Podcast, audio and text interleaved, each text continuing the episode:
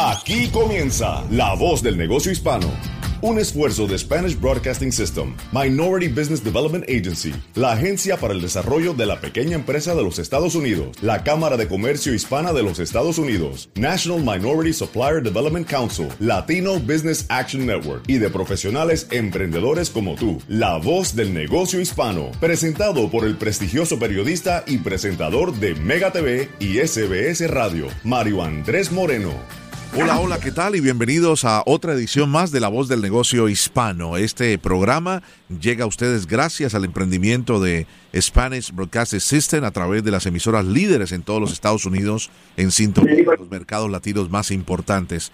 Eh, queremos saludar a toda la audiencia que ya nos espera eh, todas las semanas para conocer eh, las vivencias, para conocer las historias, las experiencias de dificultades, pero también de éxito de emprendedores y emprendedoras latinos nuestra gente que nos sintoniza todas las semanas en Z92.3 FM en la ciudad de Miami y todo el sur de la Florida, donde estamos emitiendo el programa y también en la ciudad de Nueva York en Mega 97.9 FM. Saludando a toda la gente que nos sintoniza en Los Ángeles a través de Mega 96.3 FM, la ley 107.9 en Chicago. Ahí estaremos en breve conversando ya con nuestro primer invitado. Es una historia extraordinaria de Lalos Movers. Seguro ustedes lo conocen ya en Chicago. Y también nos sintonizan en San Francisco a través de la raza 93.3 FM y en Z93 en la preciosa isla de Puerto Rico.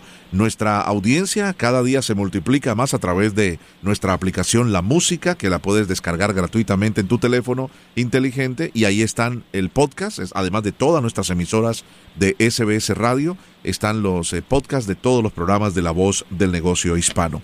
En nombre de nuestro equipo de producción, el señor José Cartagena y Juan Almanzar, en la ciudad de Nueva York, y nuestro productor en Miami, el señor David Berjano, le decimos bienvenido. Mi nombre es Mario Andrés Moreno y quiero, como les decía, irme directamente a Chicago para conocer a Eulalio Marroquín. Él es el presidente y fundador de Lalos Movers, eh, que nació en la Ciudad de México y tiene este emprendimiento ya hace varios años con el cual ha podido ayudar a muchas personas, sobre todo en tiempo de pandemia, a poder mover, moverse, mudarse de un lugar a otro en eh, tiempos de dificultad.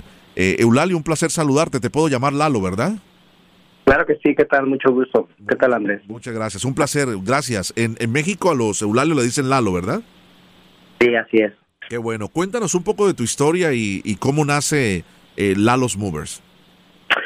Bueno, esto empieza con muchos sueños, con muchas vivencias, con muchas malas experiencias a la misma vez y con muchos sueños y con muchas, muchas cosas de que teníamos que emprender algo porque era muy necesario ya que era un, país de las oportunidades y teníamos que aprovechar las oportunidades, ¿verdad? Ah, no ha sido fácil, ha sido un, trabajo muy duro que ha dedicado muchos años de mi vida. Aproximadamente con este sueño tenemos 17 años que fuimos, trabajamos bastante para poderlo lograr y gracias a Dios, independientemente, estamos trabajando ya cuatro años, ya por nuestra cuenta, que empezamos ya a trabajar ya bien, bien, bien, bien, gracias a Dios. Qué bueno, me decías al comienzo duro, ¿no? De experiencias difíciles. Nos encanta porque siempre que hay éxito, siempre que hay trabajo y siempre que hay una empresa, ha habido momentos difíciles. Cuéntanos de los difíciles porque sabemos que después se convierten en una historia de éxito, ¿no? Sí, fíjate que tuvimos bastantes retos, bastantes complicaciones, bastantes obstáculos, pero poco a poco fue que fuimos aprendiendo que fueron enseñanzas, que fueron este, lecciones para poder este realmente emprender el sueño.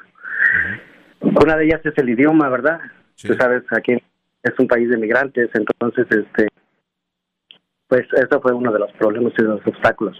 Segundo fue tocando puertas, no todos te dan la oportunidad y muchas personas no creen tampoco en ti. Entonces fue algo que yo hablaba conmigo, con mi esposa, con mi familia, donde digo, lo senté y digo, ¿saben que Hay una oportunidad, las cosas van a cambiar, puede hacer que cambien nuestras vidas, puede hacer que fracasemos, pueden hacer muchas cosas y muchas emociones. So, pues nos decidimos como familia, tomamos la decisión y decidimos lograrlo. Nos empezamos tocando puertas, había personas que estuvieron trabajando con nosotros desde un principio, de la nada, de la nada, créeme lo que de la nada, y con obstáculos, con camiones, sí servían, estaban bien, pero había muchas trabas, había no nos daban permisos, las aseguradoras eran bastante carísimas, pero poco a poco con la unidad y con el apoyo y la ayuda de varias personas que también me apoyaron, fue que pudo, se pudo lograr y se pudo abrir la compañía de Lalo ¿Cómo no? Eh, y ahí quiero tomar una pausa porque es bien importante lo que Lalo nos va a contar, eh, amigos oyentes. Eh, siempre decimos en este programa, Lalo, de que es muy importante saber con quién te asocias. es muy importante saber dónde está la mente, el corazón y el bolsillo de quienes vas a escoger como tus socios. En el caso de, de Lalo, nuestro invitado en el programa en el día de hoy, después de haber trabajado muchísimos años ayudando en las mudanzas, teniendo deterioro físico, porque es un trabajo muy físico, muy violento para la espalda y lo demás, eh, se le vio la oportunidad o se le dio la oportunidad de entrar en sociedad con los dueños de la compañía. Los dueños de la compañía le dicen a Lalo, en tres años nos retiramos y tú vas a ser el único dueño, pero a cambio tendrás que trabajar tres años, poner X cantidad de dinero. Y ahí es donde viene la historia clave, Lalo, porque entendemos en, en el tono de tus palabras, entendemos que ahora tienes tu empresa, pero no fue fácil porque Lalo se endeuda, entrega todo su capital, entrega todo creyendo en los socios y algo falló. Los socios habían hecho eh, negocios turbios, habían hecho documentos turbios, estaban trabajando en una empresa en bancarrota y cuando pasaron los años y la empresa empezó a crecer, primero, los socios ya no se quisieron retirar y segundo, se dio cuenta de que estaba trabajando en vano porque se estaban robando el dinero. Es así más o menos la historia y decides entonces cerrarlo todo y empezar de cero. ¿Cuál es el mensaje que tú le das a las personas que te están escuchando? Quieren emprender un negocio, están emocionados porque están trabajando con los cuñados, eh, con el hermano y mire, lo mejor sería trabajar en familia, pero a veces muchos prefieren no trabajar en familia, no era el caso tuyo, pero están trabajando con socios y creen que todo va bien, pero no se enteran de que los socios no tienen el mismo corazón, la misma intención y la misma moral que tú. Mira, basado en esta experiencia, está muy mala experiencia porque si no la jugamos con todo y estábamos mal, mal, mal emocionalmente también, económicamente, pero basado en esta mala experiencia lo que descubrí que el corazón es cambiante y que los seres humanos cambiamos de opinión diariamente. Tremendo. Sí, entonces una de las cosas es de que también aprendí que en este en este país tenemos que tener todo documentado, todo actualizado y todo tiene que ser legal. ¿No lo habías hecho, Lalo? Sí, sí, claro, yo tengo mis papeles, tengo todo y todo, ¿verdad? No, no, no. Pero a veces la... En, la anterior compañía, cuando te defraudaron, ¿te, ¿pensabas que todo estaba en papel bien o, te hicieron eh, trampa en los papeles? Mira, yo tenía unos agreements, pero no eran contratos. Entonces en los se hacen cambios y era los donde no te avisan. Entonces te ganan, te ganan. ¿Por qué? Porque ellos estaban más avanzados, tenían más abogados, tenían cosas más preparados que yo entonces ahí es donde yo recibí esa injusticia por muchas cosas. Claro, claro. Ahora, cuando eso pasa y entonces te das cuenta, como emprendedor yo también viví lo mismo, me defraudaron en una, una sociedad y aquí viene la pregunta, yo al menos ese no era mi, mi, mi, mi expertise, ¿no? lo mío es las comunicaciones, pero soy emprendedor. Cuando a ti te defraudan y te tumban el dinero, perdona la palabra tan vulgar, que te roban el dinero, cualquier persona dice, esto no es para mí. Esto todo el mundo es mentiroso. Si estoy en mecánica, todos son mentirosos. Si estoy en construcción, todos son mentirosos. Si estoy en pintura, si estoy en restaurante, pero no es así. ¿Qué te hizo a ti decir, no me voy a dar por vencido y voy a empezar de cero mi propia compañía aprendiendo de los errores cometidos? Te voy a ser sincero y te voy a hablar con la verdad. Yo estuve en un punto donde yo no sabía qué hacer. Cuando recibí las noticias y cuando me di cuenta de todo lo que estaba pasando, me tomé un tiempo, me senté y me puse a analizar.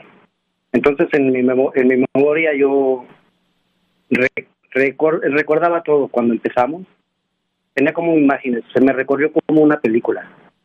Y yo decía, ¿por qué si esto no, yo me he portado bien, he sido honesto, Incluso yo al dueño también, yo le dije, en mis, en, mis manos tú pusiste a tu esposa, en mis manos pusiste tu récord, en mis manos pusiste la economía de tu compañía, en mis manos empezamos algo desde cero, en mis manos tenía todo y yo nunca te fallé ni nunca te defraudé. Y es lo que me dijo él, ¿sabes qué? Este, lo siento mucho, las cosas son así, tú sigue tu camino y yo sigo mi camino, ¿verdad? Entonces cuando yo me tomé eso cuando estaba estaba sentado y estaba recordando todo eso, dije, si lo hice para otra persona, si trabajé por muchos años por otras personas, creo que es el momento que, y si Dios no me ha dejado hasta en este momento, creo que es el momento de que tengo que empezar por mí. Sé trabajar, me he portado bien, hasta incluso salía aquí, aquí y miraba al cielo y decía, ¿por qué Dios mío, verdad? ¿Por qué me pasa esto si me porto bien?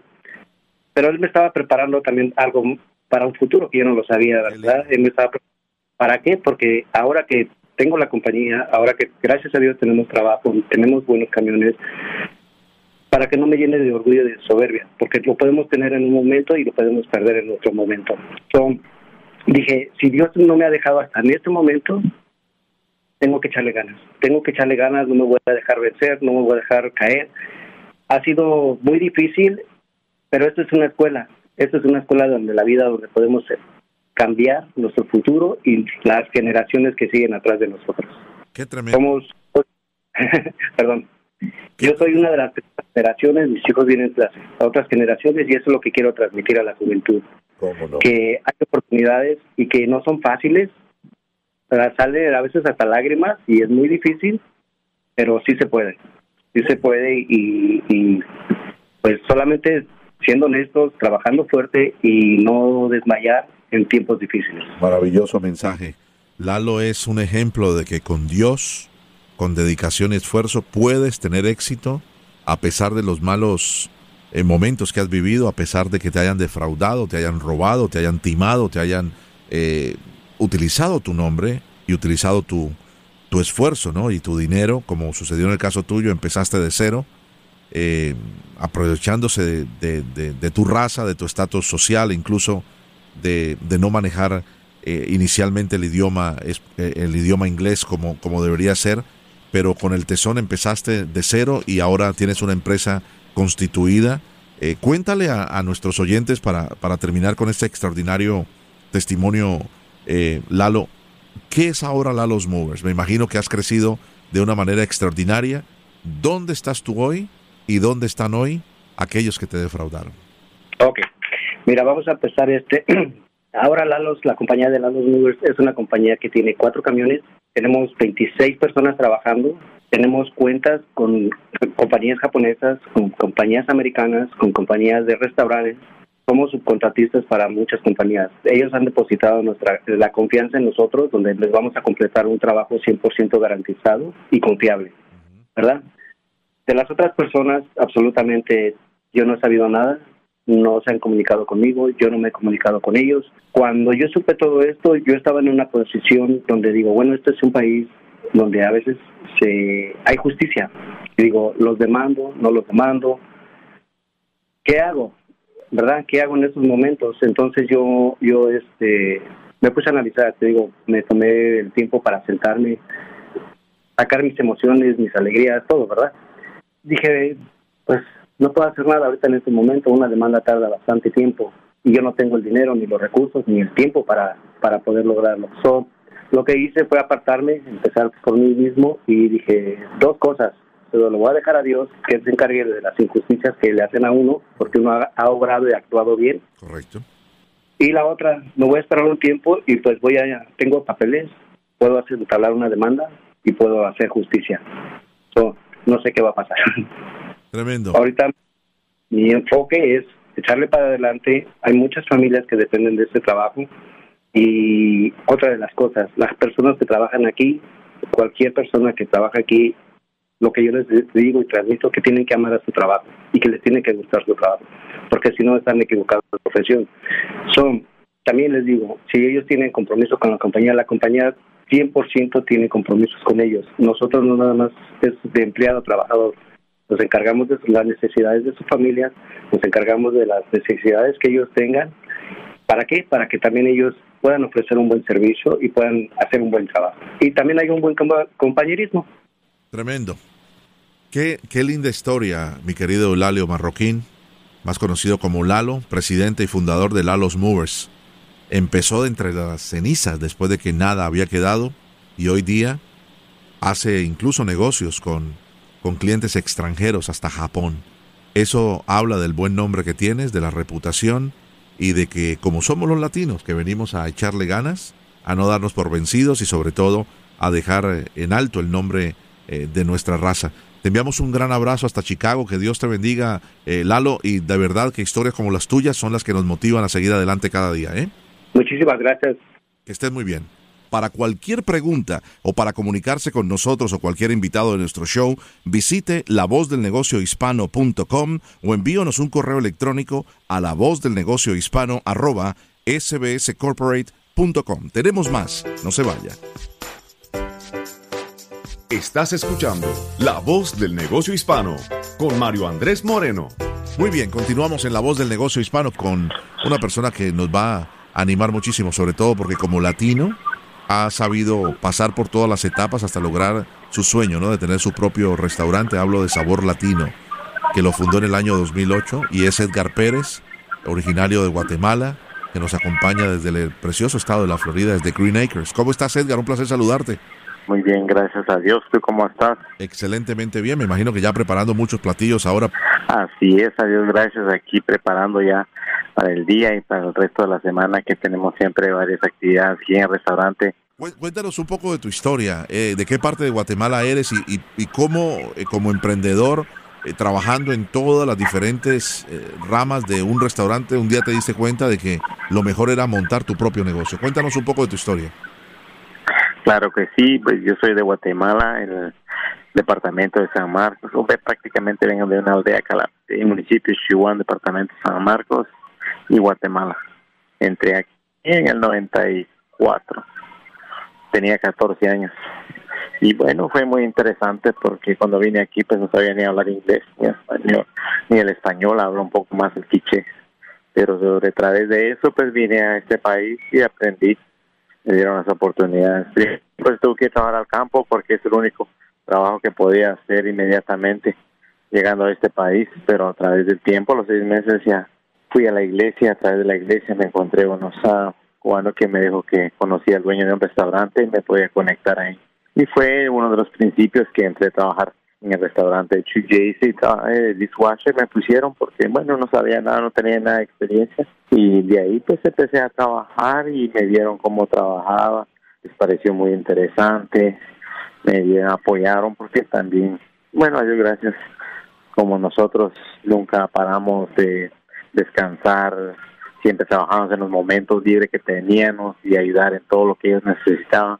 Y eso les agradó mucho en promoverme siempre en cada estación. Y ahí pues fue a través del tiempo que yo fui aprendiendo aprendiendo todo eso. Cambié de nivel de restaurante para aprender más mucha costura.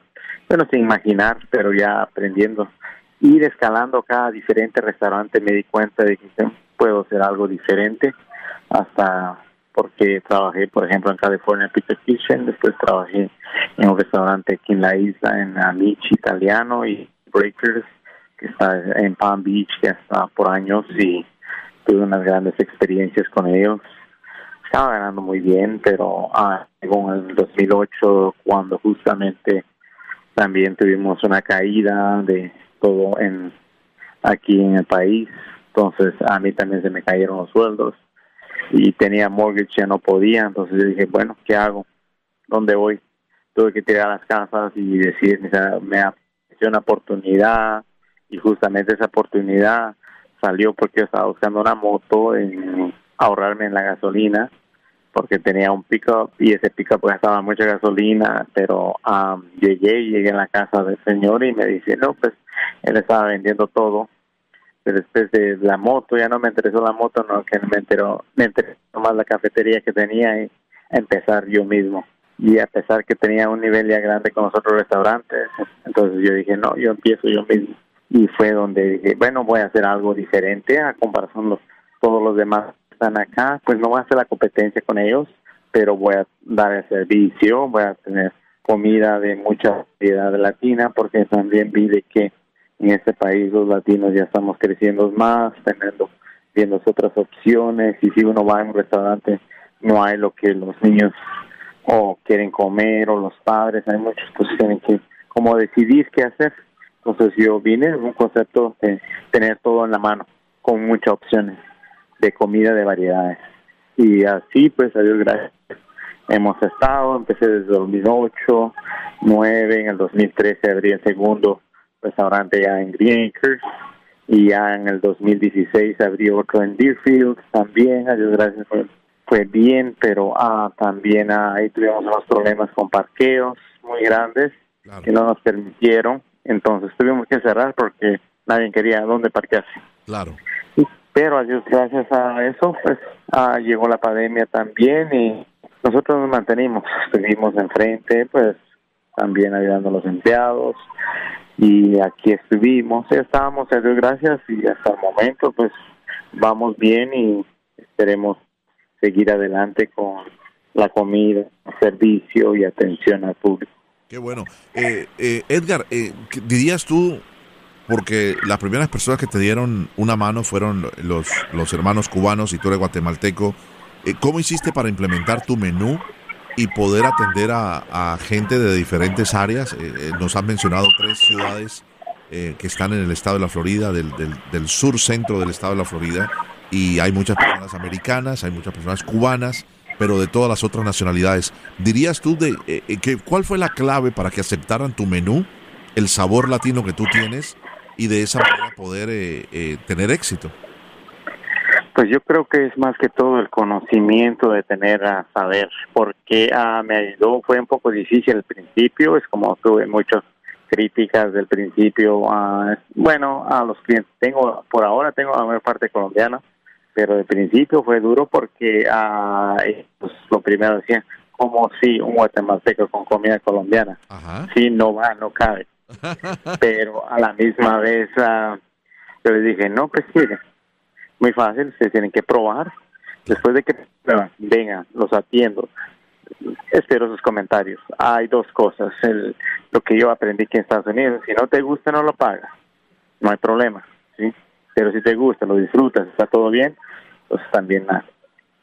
Pero entonces fue uno de esos y después de eso analicé como tuve experiencia en restaurante, en, de pieza a cabeza, en la comida, en, cocina y también cocina italiana y cocina francés y americana. Entonces ya lo latino pues eh, vi vi si se podía, que no había un concepto que tenga mucha variedad y que había pues solamente mexicano o cubano o peruano, pero no hay una combinación donde puede tener de todo un poco y disfrutar los deliciosos platos estilo latinoamericano.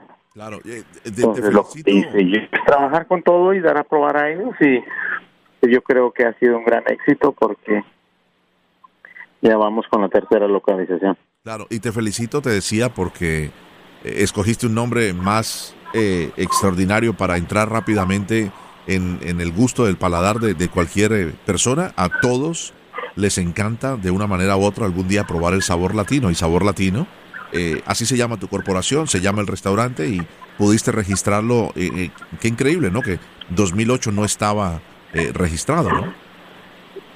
Sí, adiós, gracias. Pues tuve que esperar cinco años para que me autorizaran, pero sí, ya está, bueno, ya está, nadie me peleó, estuvieron, pero adiós, gracias, ya está registrado y ya y estamos ya listos para poder ah, dar el mejor servicio posible. Edgar, eh, estoy, hablando con Edgar Pérez, él es el propietario y fundador de Sabor Latino, tres restaurantes en el centro del estado de la Florida. Estamos aprendiendo eh, un poquito más de, las experiencias que tú has tenido. Tú abriste en el año 2008, en el peor momento de la crisis de, lo que fue el real estate, ¿no? los bienes raíces, cuando explotó la burbuja económica y se generó una recesión extraordinaria no, antes vista, sino en la época de los años 30.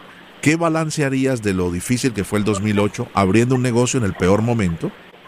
Bueno, prácticamente la, diferencia es de que es ya tener más conocimiento, manejar.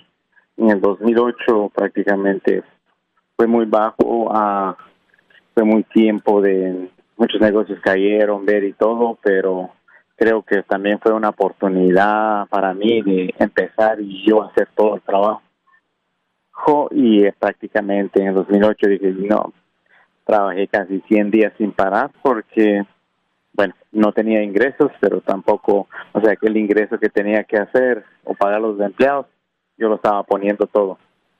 Y fue una gran experiencia, pero yo dije, bueno, yo puedo porque alguna de otras cosas que fue más de querer hacerlo, porque yo lo quiero hacer y lo puedo hacer. Y sí logré pasar a empezar el 2008 y eso me ayudó mucho. A veces que, bueno, en la vida no hay más, bien no venga, pero entonces uno cree ciertas cosas, no es uh, de, de, no, de buscar justificaciones. Entonces siempre tratamos de ver qué maneras podemos salir adelante o otras opciones, mientras que Dios nos dio salud, con eso hemos estado y seguir avanzando. Qué bien. Eh, ha sido un placer conversar contigo, eh, Edgar. Te deseamos mucho éxito en Sabor Latino. Recuérdame las ciudades donde están los restaurantes. Me dijiste Deerfield Beach, Green Acres. No, um, sí, estamos en el primero está en Palm Beach Gardens, el segundo está aquí en Green Acres y justamente ahora pues eh, tercero aquí está en Boynton Beach.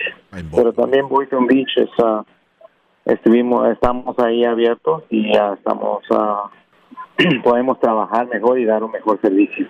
Y creo que va a ser un punto para que nosotros latinoamericanos o cualquier otro cliente americano pueda venir y disfrutar algo de la cultura latina, además de la gastronomía, también el ambiente y la música. Muy bien. Un platillo que nos recomiendes a todos los que están escuchando en el país, eh, tu testimonio cuando vayan a visitar Sabor Latino. ¿Cuál es el plato favorito que tú cocinas allí? Bueno, el menú, pues nosotros, mi favorito es la carne churrasco, pero adicional de eso tenemos el menú está variado. Tenemos, por ejemplo, el desayuno chapín de Guatemala, tenemos unos rancheros mexicanos, o tenemos unos calentados típicos colombianos, es ampliamente grande. O ponemos un almuerzo también, tenemos uh, la ropa vieja, tenemos uh, un sándwich cubano, tenemos un ceviche de Perú, ceviche Ecuador, o para una cena también tenemos la paella estilo española y tenemos también los pescados completos con fargo, y adicional de eso también la comida ah, mexicana, por ejemplo la fajita, quesadilla, burrito. Entonces el menú está completamente diferente con vinos, vinos chilenos, vino argentino. Hemos combinado con varios sabores. Muy bien. Y mire que le dije que me diera un solo platillo. Mi querido Edgar, se me abrió el apetito. No espero la hora de poder visitarte ahí en el centro de la Florida. Un abrazo en la distancia y gracias por ser parte de la voz del negocio hispano, ¿eh?